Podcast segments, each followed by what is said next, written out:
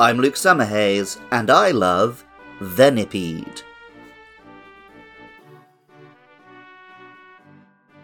The Mukade, the Japanese name for the venomous breeds of centipede found throughout the country, is a fairly common menace, particularly in rural areas or on farms.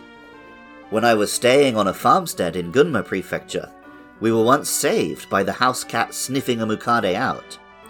And another time, one had wiggled its way into the school where I worked, so dustpans and brushes were dispatched to remove it.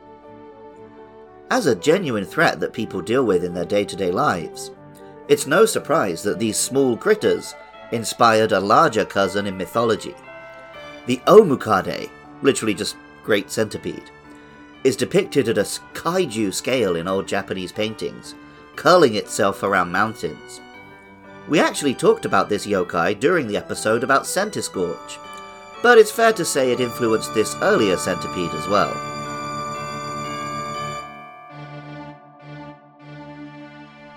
Venipede is a poison and bug Pokemon, with the front and back antennae and segmented body of a centipede, but relatively few segments and legs compared to the famous long and wiggly real world bug. Of course, Venipede's size and proportions are much larger than any living arthropod of the modern day. Like a real centipede, Venipede is a venomous carnivore. Pokemon Shield tells us Its fangs are highly venomous. If this Pokemon finds prey it thinks it can eat, it leaps for them without any thought of how things might turn out. And Pokemon Black says Its bite injects a potent poison enough to paralyze large bird Pokemon that try to prey on it. Also, like a real life centipede, it uses both its front and back antennae to sense the world. Pokemon White tells us it discovers what is going on around it by using the feelers on its head and tail. It is brutally aggressive. And one Pokedex entry even acknowledges the link to the later Pokemon. Pokemon Sword tells us Venipede and Sizzlipede are similar species, but when the two meet, a huge fight ensues. The name Venipede is a simple combination of venom and centipede. The Japanese name is Fushide, with fushi meaning segment, and the day coming from Mukade. The actual name centipede comes from the Latin meaning 100 legs. This makes them seem lesser than the similar related animal, the millipede, whose name means 1000 legs. If it were a simple upgrade to more legs, it would make sense when, at level 22, Venipede evolved into Whirlipede. This Pokemon is wheel shaped, a curled pillbug like creature with aerodynamic feelers and a scowling eye on either side. This, of course, brings to mind the woodlouse, or pillbug as it's called in America, but in reality, there are actually some species of millipede which roll up for protection in the same way, so it's not a complete left turn. The name whirlipede combines millipede with whirl, referring to the spinning motion. And the Japanese name is Wheega, a combination of the English word wheel with the Japanese for sphere, iga. Pokemon Black tells us Protected by a hard shell, it spins its body like a wheel and crashes furiously into its enemies. Interestingly, millipedes are actually herbivorous, so although they can grow much longer than centipedes, they aren't dangerous. Pokemon Shield tells us Whirlipede protects itself with a sturdy shell and poisonous spikes, while it stores up the energy it'll need for evolution. Although this Pokemon is far more mobile than many equivalent, several Pokedex entries talk in this way about preparing for evolution making comparisons to chrysalis monsters like Kakuna and Metapod. Pokemon White tells us it is usually motionless, but when attacked, it rotates at high speed and then crashes into its opponent. It doesn't have to store energy for too long though, as at level 30 it can evolve into Scolipede.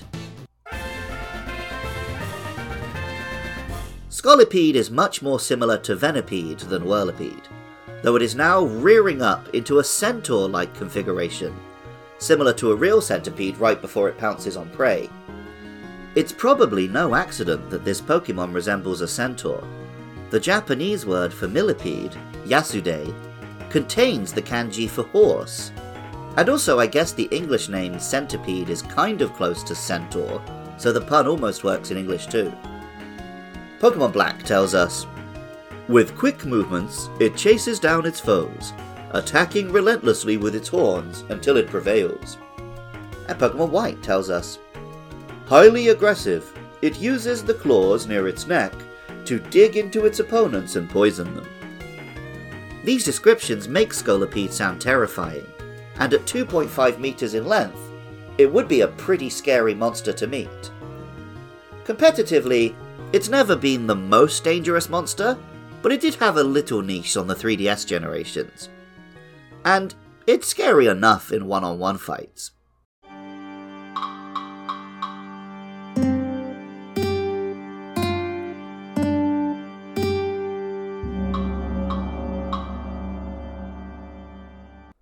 Welcome back to Moils on Mon. Venipede. Finally, a cool bug. It is a pretty cool bug. it is a cool bug, though. There have been cool bugs in the past, but I like this bug. Um, I think having, you know, a big scary bug, like they've had them in the past, Pinsir, Scyther, what, what have you there. Uh, you know, if you were, if you were in the Pokemon world and you were like going through a cave and this guy turned around the corner, you would run a mile. You would run a mile from Scolipede. That's a scary bug. Mm-hmm. Um, I also like Whirlipede. It's just like a ball with some horns. That's that's that's a plus. Always about that.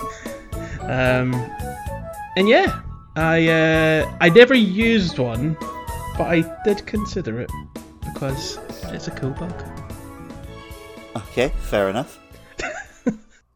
The name Scolipede and the Japanese name Pendror both seem to make reference to the real species, the Scolopendra. This group of centipedes are spread all over the world and make fierce predators, so they're a good basis for a scary monster. The fantastical Omukade is a terrifying concept, and it has made for two fearsome Pokemon. If we were to travel back hundreds of millions of years, we would actually see 2 meter long centipedes crawling around the real world. Fortunately, the Earth is no longer oxygenated enough for those size of bugs to exist. Music for Luke Loves Pokemon is composed by Jonathan Cromie. Artwork for the show is by Katie Groves. Venipede and Family were designed by Tomohiro Kitakaze. Writing, producing, and editing is by me, Luke Summerhays, while funding is provided by lovely listeners at patreon.com slash podcastio podcastius. Next up are Cottonee and Petilil, so if you have thoughts about those or any other monsters, hit me up with a DM or an email to lukelovespkmn at gmail.com. If you like this podcast, please rate and review wherever you're listening, or tell a friend. If you want to hear more Pokemon chatter from me, come by twitch.tv slash lukelovespkmn most Saturday nights from 9pm UK time. And even if you don't feel like doing any of that, thank you so much just for listening. I love Venipede. And remember, I love you too.